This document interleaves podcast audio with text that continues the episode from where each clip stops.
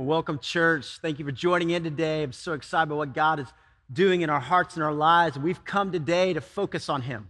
He is our rock and our refuge, He is our hope and our salvation, He is our joy and our peace.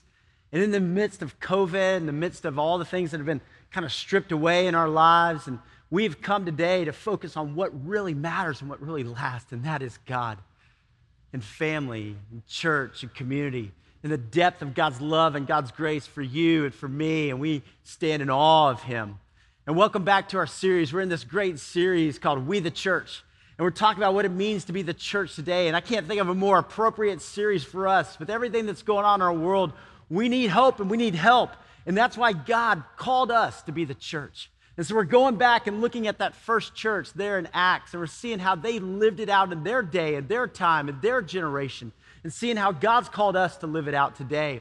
Now, just a quick review, kind of where we are in this series, right? We know that God sent his one and only Son, Jesus. And Jesus came, he lived 33 sinless years on this earth, right? And then he went to the cross for us, paid the price that we should have paid, and died for us. What incredible grace! But the grave couldn't keep Jesus in the ground. Oh no. Jesus conquered death and he rose again. And Jesus then appeared to over 500 people after his resurrection. And he appears to his disciples 40 days after his resurrection. And he brings them together and he says, Guys, listen, you will receive power when the Holy Spirit comes upon you. And you'll be my witnesses in Jerusalem, Judea, Samaria, and the uttermost parts of the world. Go live it out. Go live out all these things that I've poured into you and that I've taught you. And then Jesus ascends into heaven. And the disciples are kind of looking like, well, what do we do now, right? And they go back to Jerusalem, and there they are, 120 believers gathered together. And 10 days later, after Jesus ascends into heaven, the Holy Spirit comes. And the Holy Spirit comes on every one of them in the church. And the church comes to life. And they go out at Pentecost and start telling everybody about Jesus and the hope that they have in Christ. And 3,000 people accept Christ. And the church is alive and flourishing, and God's moving in a powerful way. And we've seen how the church started to grow and how they loved one another and they loved their community, how they met together in the temple courts on Sundays, right? And the Jews would gather on Sabbath, on Shabbat, on Saturdays, and here come the Christians on Sundays. And they'd have big church and worship together, just like we do, right? And then they would meet in homes and have community groups, and they would break bread and they would share life together throughout the week. They were doing church and being the church, and God was moving in a mighty way. And that's what we see today. Today, we see how the church continued to grow, and God called them to organize. God called them to have wisdom and to continue to flourish as the church. And God's calling you and me as His church today to be men and women after His heart and to be the hands and feet of Christ. So let's dive in. Hey, if you have a Bible with you today, I invite you open with me to Acts chapter 6. Acts chapter 6. Wow, Acts, New Testament, right? Matthew, Mark, Luke, and John, the four Gospels all talking about Jesus. And then we come to Acts. Stands for Acts of the Apostles, but as we've seen, it's the act of the Holy Spirit working through the church. And we saw that Luke, the Gospel of Luke, is kind of volume one and all talking about Jesus and his miracles. And then we come to Acts, which is volume two, and it's the church and what God is doing there. And so we pick up here in Acts chapter 6 and let's see as the church is growing and expanding what happens. It says, In those days, when the number of disciples was increasing, right? The church was growing. The Hellenistic Jews among them complained against the Hebraic Jews because their widows were being overlooked in the daily distribution of food. All right, a couple things I want you to see here. One, look at this. They were doing a daily distribution of food. How awesome is that? Right? The church was serving, the church was looking around and meeting needs and, and giving out food to those who were hungry. Second, look at they were serving widows. Widows. Now, widows were the most vulnerable people back then, right? I mean, women had very little rights. And so here they come and they, they take care of a widow because if her husband was gone or their family, hey, they stepped in and said, We're going to care for you, we're going to take care of you. I love that. James 1:27 says the kind of religion that God sees as pure and faultless is this, is to take care of widows and orphans in their distress. And that's what we do as a church, right? Through Justice and Mercy International, taking care of orphans and in our own community, taking care of widows, taking care of people. They were doing it great. They were living it. But I also want you to see this. there was some complaining, okay? The first time that we see this, a little bit of complaining happening in the church, right? And it was the Hellenistic Jews and the Hebraic Jews, and it was kind of a cultural thing. You know, the Hebraic Jews were the ones that were there in Jerusalem. They'd been there the whole time. They were real conservative, grown up going to the temple all the time. The Hellenistic Jews, the Grecian Jews, they had kind of grown up outside of Jerusalem. They're a little bit more progressive, and now they're all there in the church together. And the Hellenistic Jews were complaining, hey, our widows are being overlooked. Now, we don't know if this was real. We don't know if this was perceived. We don't know, but we know that there was a little bit of complaining and dissension that was happening there in the church. You see, guys, no church is perfect, right? No church is perfect, not even the early church, right? Because we're all made up of imperfect people. But look how they handled it. I love this. Verse 2. So the 12, that's the apostles, right? The 12 gathered all the disciples together. Now, notice that everybody in the church was called a disciple. A disciple means a learner, right? A follower of Jesus. So they gathered all the disciples together and they said, It would not be right for us to neglect the ministry of the Word of God in order to wait on tables. So the, the apostles come together and go, Man, you are right. We need to do this, but, but we can't do it. We don't have the time to do it. So, brothers and sisters, Choose seven men from among you who are known to be full of the Spirit and wisdom. We will turn this responsibility over to them, and we will give our attention to prayer and to the ministry of the word. Brilliant. I love this. You see, the apostles come along and go, guys, this is important. We need to take care of widows. We need to serve the needs of people around us. But man, we also have to have time to prepare. We've got to preach sermons, right? We need to pray. We, have got all this. We can't do it all. So, hey, let's call out some other people and let's allow them to have that responsibility and to serve. Amazing. And so we see that, the, that it's multiplied. The work is multiplied now. It's not just the 12 trying to do everything. I remember when we started as a church at Rolling Hills 17 years ago. And I remember, you know, as the church started to grow and it, it, was me and i was trying to do everything and we, and we had you know people here and, and i couldn't keep up i remember getting so tired and thinking man i can't do this right? I mean you're trying to preach on sundays and counseling and weddings and, and funerals and you're trying to student ministry and budgets and, and all this. And, and praise god there was a guy who came and said jeff hey you need help right? We need to call out some people in the church. We need to raise up some people. And by God's grace, man, that's where the church started to flourish. People stepping in and using their gifts, people coming alongside. Guys, if you look at this, you kind of see God's math, right? God's all about addition. He added the Holy Spirit in the church, right? The Lord added to their number daily those who are being saved. He's all about multiplication. You know, the, the number of disciples kept increasing 120 in Acts 1, 3,000 in Acts 3, right? And all of a sudden in Acts 4, there's 5,000 men. I mean, you're just seeing this growth there. He's about even subtraction. If you go back to Acts 5, Kelly did a great job talking about Ananias and Sapphira last week and, and just this call for God's church and integrity in our own lives.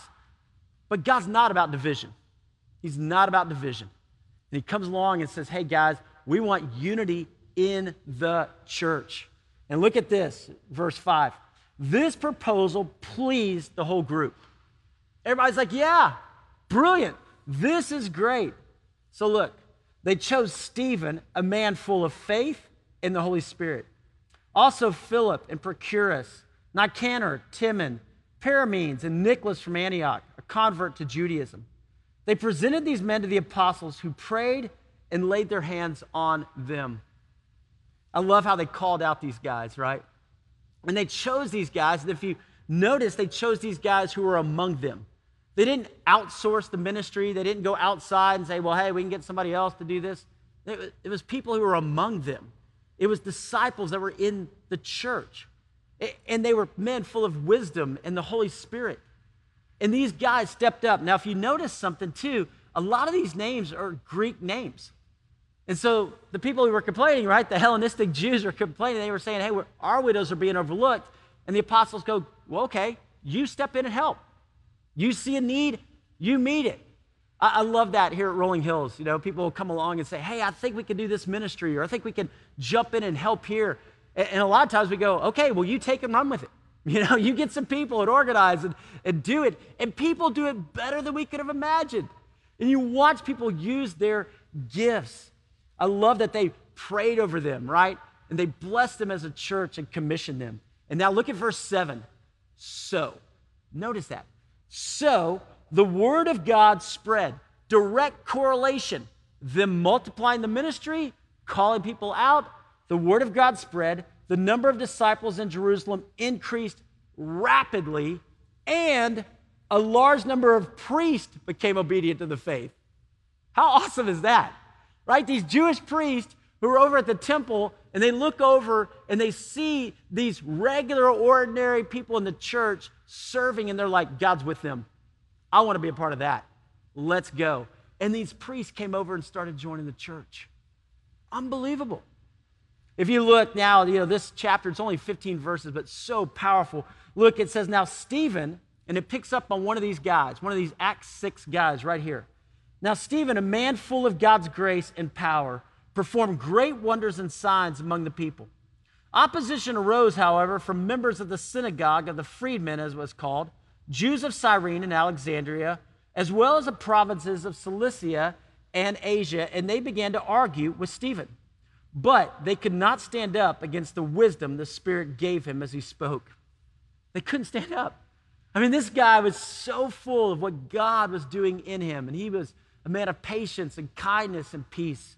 And look, it says, Then they secretly persuaded some men to say, We've heard Stephen speak blasphemous words against Moses and against God. They persuaded people to say that. They brought opposition there.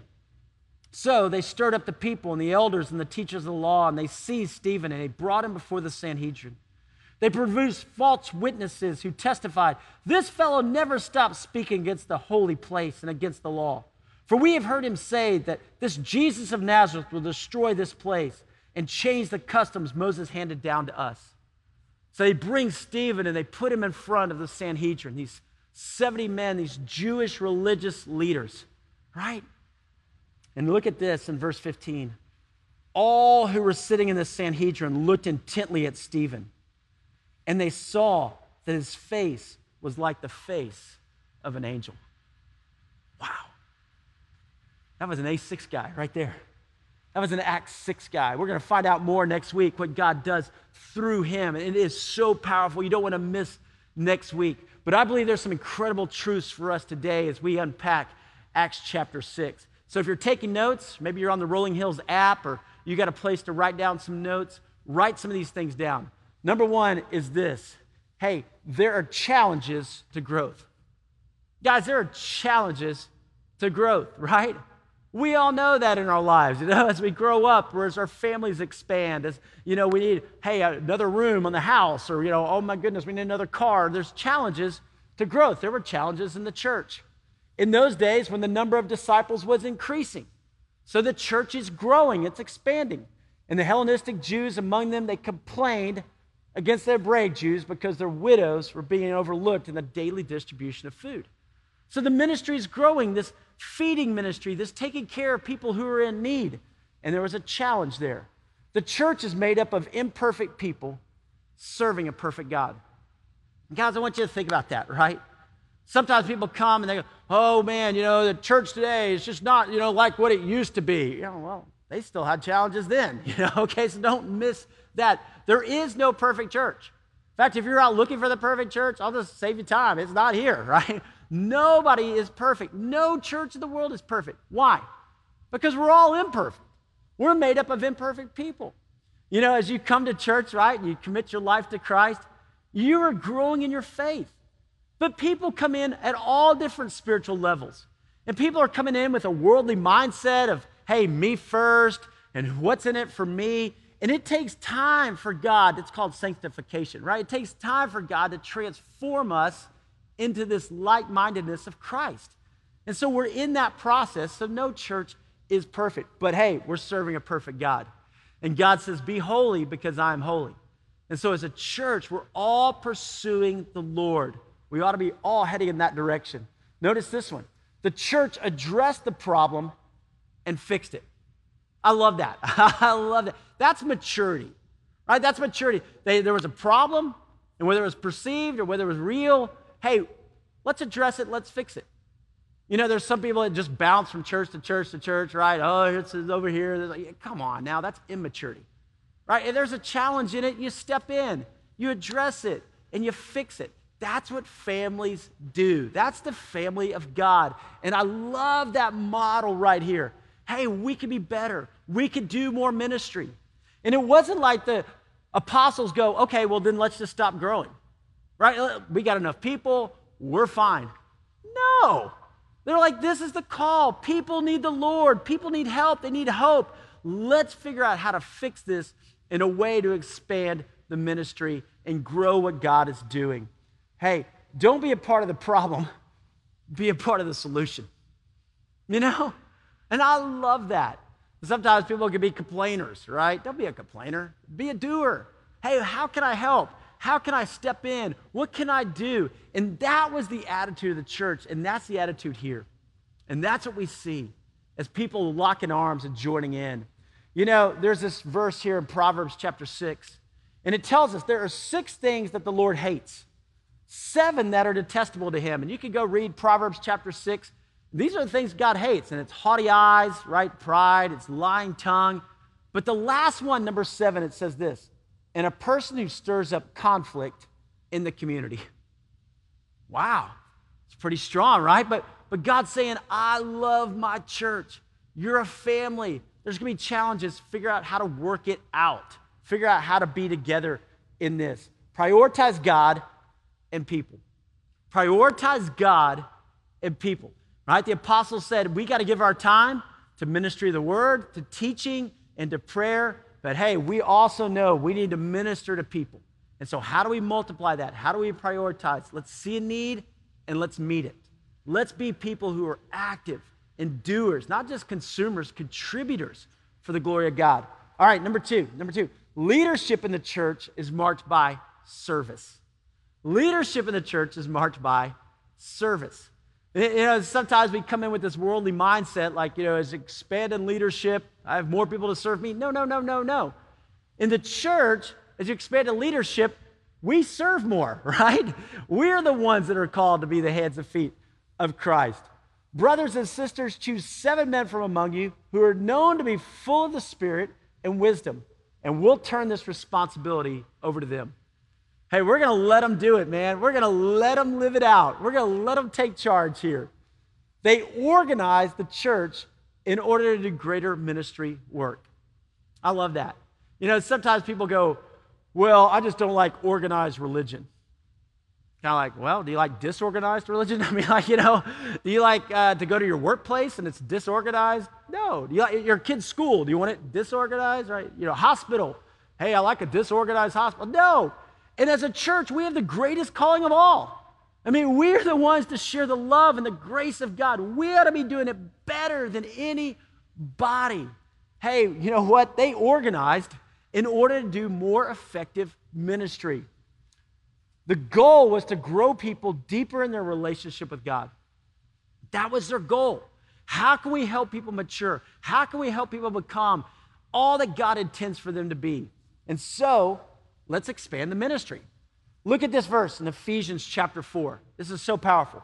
So Christ himself gave the apostles, the prophets, the evangelists, the pastors, and teachers. Okay? So Christ calls out people. Now think about this for a moment. Every person in the church has a calling on your life. You are called to do ministry. God has given you the Holy Spirit and you have different gifts, right? But there's some people that Christ calls out to be leaders in the church, right? Apostles or prophets or evangelists or pastors or teachers. Why? To equip his people for works of service so that the body of Christ may be built up. The whole reason God calls out a church staff is why? To equip his people for works of service so that we can all be better together, so we can be more effective and more efficient, that we can make a greater difference for the glory of God. That's why. And this is so that the body of Christ may be built up. Hey, I want Rolling Hills to reach its full potential. But in order to do that, that means all of us are serving in some capacity. All of us are using the gifts God's given us to further His kingdom and for His glory. Beautiful passage.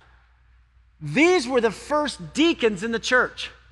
You, you guys, maybe you grew up in a church. Man, you knew there were deacons in the church, right? And, and they, were, they were people who just were in leadership, but man, they always helped out. They certainly were nice, they were kind.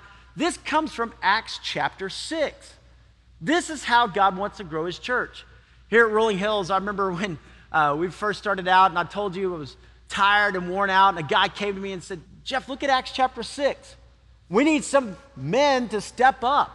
And so we called, and there were three guys that said, Yes, I'll help out, I'll jump in.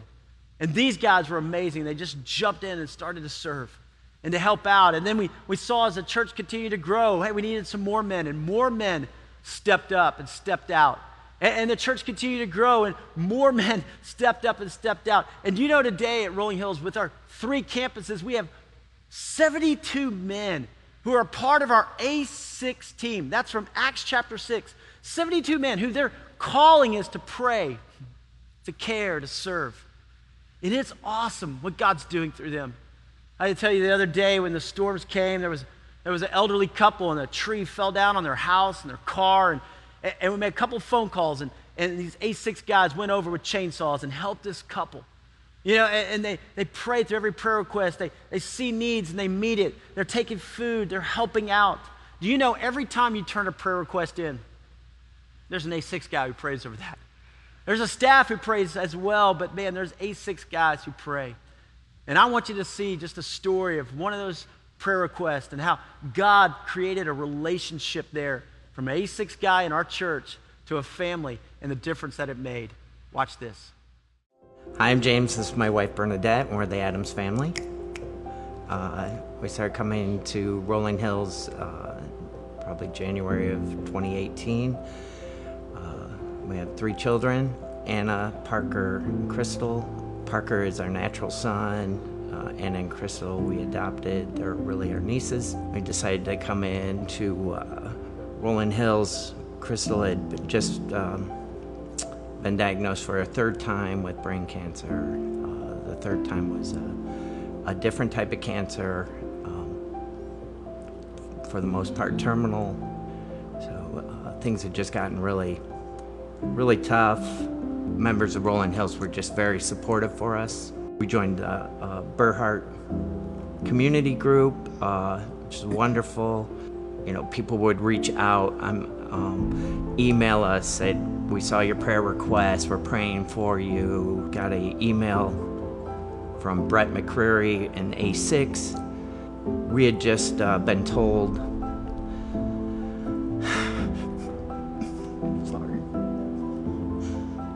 uh, we should put Crystal in hospice. Um, so, super low point. Brett is a cancer sur- survivor himself agreed to meet with uh, Brett after service one day, and him and uh, Sharon prayed over us. They continued to reach out to us. Um, Sharon would come and just take Crystal out on her own, and she would just call out of the blue. She would just come over and she says, "I don't want to do anything. I just want to sit with you guys, and maybe we can watch a movie." And then, of course, she was also encouraging me to join the gathering with Kelly Minster and. Uh, Lynn Hendricks also, and they said that uh, it'd be great, it'd be nice, and at the last minute I did. It's just a wonderful feeling that there are women also that also reaches out to me. I went to the men's retreat, and uh, Brett was uh, one of the organizers and offered to drive me there. We were able to build that type of relationship. It was fun. It was uh, enriching and just a, a wonderful. Um, a wonderful experience to have met them and, and bring them into our lives. Rolling Hills says the church is the people, right? So it's not religion, it's relationships. God is putting those uh, resources and people to build that relationship with. And there are many people who will reach out and will uh, will prop you up and bring you to the Lord and, and, and, and get you through hard times if you just open up your heart. You know, that's ministry. And it's not the staff doing that or, just the 12 apostles, it's, it's all of us working together and serving together. And I love that. Now, if you go into Romans, in Romans chapter 16, it talks about Phoebe, who's a deaconess. And we have so many women who serve in our church in so many ways, right? We got Titus 2 moms, we got all these different people who serve, and women on our staff. It's great. And, and over the coming months, you're going to see more and more. We're going to have a C3 women's team who just serves the needs of the body. You'll be hearing more about that. But it's all under this umbrella of servant leadership. You know, if you're in the church, you know, and you're a leader, it's a call to serve. It's a call to make a difference. All right, check this out. Number three, God is not about division in his church. Be sure to know that God is not about division in his church. I love this. This proposal pleased the whole group. You know, everybody came in and was unified on this. There is a call to unity in God's church. You know, Psalm 133 talks about how beautiful it is when God's people live together in unity. It's just this beautiful thing, and that's that's where we all come together as the church. Uh, you know, guys, we live in this world of division, don't we? We live in a world of racism, and it makes me angry. I got to tell you, innocent people dying over a race, and it's just heartbreaking. Uh, we live in a world of division, whether it's politics or whether it's you know gender and there's a gender gap, equal pay for equal work, and, or whether it's socioeconomic and the haves and the have nots. And, and yet, what you find is that's the world. What you find in God's church should be unity. Unity, right? All of us, different backgrounds, different experiences, all of us coming together to serve. We have one calling and one purpose. Uh, the other day, uh, a news media uh, station in town called and wanted to do an interview, and, and they asked, they said, well, We want to talk to you about when you're going to reopen the church. And I thought about it for a moment and I thought, you know what? The church never closed. I mean, you talk about reopening, the church never closed. I mean, through COVID and all this stuff, the church has been more alive than ever before. I mean, we're seeing generosity unleashed. We're seeing people come to know Christ left and right. People need hope and need help. The church never closed. Now, I know what they were talking about, right? And you do too, right? When are we going to get back together and open the buildings? We closed our all three campuses. We closed our buildings to help in our community, to help flatten the curve. Uh, but now, as things are starting to reopen, right? Restaurants are reopening, businesses reopening. They're talking about when do we reopen the buildings? And we are. You're going to be hearing more about that in the coming weeks about us reopening the in person live gatherings. And, I just want to encourage you, church, let's do this well and let's do this together. You know, there's going to be some people who are going to say, day one, I'm there. Man, I mean, I can't wait. I need it. I'm an extrovert, right? I, I need it. I want to come. I want to worship. I want to be there. There's going to be some people who are going to say, hey, you know what? I, am probably not going to be there day one. I, I'm a little nervous. You know, I've got somebody in my family whose kind of health is compromised, and, and I want to be sure and take care of them and protect them. Either way, it's okay. We're all on the same team. It's okay. You know, it's like a restaurant, right? You want to go sit down, have the dining experience? Great. You want to take takeout? Great. We've got online. Take takeout, right? I mean, however it works for you. But let's do this together. You know, and there's so many ways that people are going to come in and go, well, what about this or that, or, you know, gloves or masks or kids or those things. We're all going to work on it together. We're going to be unified. And as a church, we're going to come back stronger in Christ. There is this call to unity. This call to unity. You know, Jesus, Jesus prayed for us. I don't know if you know that, but Jesus prayed for us. When he was praying for his disciples, he said, My prayer is not for them alone. I pray also for those who will believe in me through their message. That's us, right? And I pray that all of them may be one.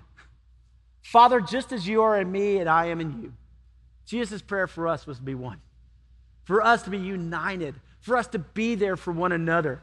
That's the unity of the church. There is more that unites us than divides us.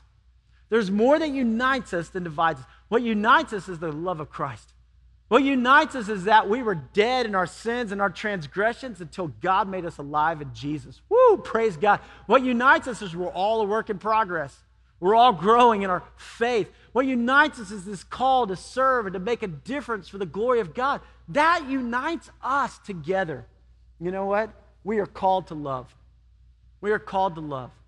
Above all else, love, love, love, love. And that's the defining characteristic of the church. Jesus said, Everyone will know you're my disciples if you love one another. Not if you have great, you know, Bible studies. Oh, that's important. If you have great teaching, oh yeah, that's great. Great worship. Woo, yeah, awesome. Now, but if you love one another, then everybody will know you're my disciples. So how are we growing at love? Love for God, love for the church, love for one another. How are you growing in your love? And then notice this one. When ordinary people live out their faith, God impacts the world. When ordinary people live out their faith, God impacts the world. Hey, this guy's Stephen, right? But look at this. So the word of God spread. The number of disciples in Jerusalem increased rapidly. This guy Stephen or Prochorus and Philip and Nicanor, they're just living it out, just living out. And the word of God spread. I love that. When more people serve, right? When more people served, the church grew. When more people used their gifts, when people got off the sidelines and got in the game, God moved in a powerful way. God works through ordinary people, not just the apostles. And maybe you sit there and think, well, you know what? I'm not on church staff or I haven't been to seminary. Or... No, no, no, no, no, no. God's calling you. God's got a plan for you. God's got a purpose for you. God wants to use you in your family, in your neighborhood, in your community, in your church. God's got a plan for you. God shines through you when you live for Him. God shines through you when you live for Him. Guys, I, I, I love that. And I think it's so powerful, right? You think about Stephen. And when that Sanhedrin looked at him, they saw the face of an angel.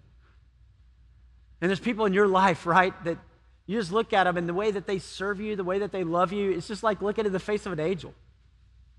And maybe you had a, a mom like that or dad like that, and you just think about their face and it's just like they light up, right? Or you had a nurse like that, or you had a teacher you had somebody who cared about you, poured into you, and you just looked at them that way. But you know this? That when you serve, when you give, people see Christ in you. People see love in you. People see hope in you. And when you serve that way, God works through you for His glory. You know, this past week we went out and said, hey, we, we have 25 families in our community in an underprivileged neighborhood, and, and they need some Chromebooks. They need a Chromebook for their families so that their kids can have online learning because, you know, we're not sure what's going to happen with school in the fall. And, and we just put it out on social media. And like within two hours, you know, church, you stepped up and gave generously. And we had all of these Chromebooks come in so that we could give to these kids and to these families. And I just sat there and teared up. And it wasn't the staff and it wasn't other people. It wasn't outsourced. It was you. It was you. It's you who's praying, it's serving and, and reaching out to doctors and nurses and people on the front line. It's you who's praying for teachers and, and helping out and just being the hands and feet of Christ every single day. And that's our call. God wants to work through you. God's called you and invited you to be a part of His greater story. And so, where are you today? Maybe today you just go, you know what? There's something missing in my heart. That's the Lord. That's God drawing you into a relationship with Him. That's God inviting you in. Today, would you just say, God, I, want to know you. I want to be a follower of yours. I need help. I need hope. I need Jesus. You pray say, Jesus, forgive my sins, redeem me, restore me. I'm yours. Maybe today you go, you know what? I've kind of been sitting on the sidelines. It's time for me to engage. It's time for me to grow deeper in my faith. It's time for me to be a person of love and a person of grace. It's time for me to extend love to my family, my friends. God, use me. Here I am. God, use me.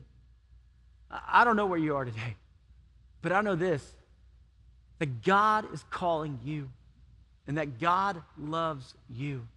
You are precious to Him. He knit you together in your mother's womb. He's got a plan and a purpose for your life. Every day, you are precious to Him. Would you just open your heart to Him right now and say, God, I'm yours? Let me pray for us right now. Father God, we come before you. Lord, we need you. Father, we thank you for church. And God, that we're not alone in this world. That you've given us your Son and that you join us together in a, in a family, the body of Christ. And God, I thank you, Father, for the call that you've placed on every one of us to love and to serve. Father, I pray right now for people out there who need hope and help, and I pray that you would meet them. I pray for people who have prayer requests that they would turn them in and know that they're going to be prayed for and they're going to be encouraged. I pray that you would answer every prayer right now that's being prayed in our hearts and our lives. So, God, we need you. Thank you for what you have done and thank you for what you will do. And bless your church, Father, and grow us stronger and deeper in our relationship with you. And use us, God, for your glory in our day and our generation. And to you be glory forever and ever. And it's in the name of Jesus that we pray. Amen.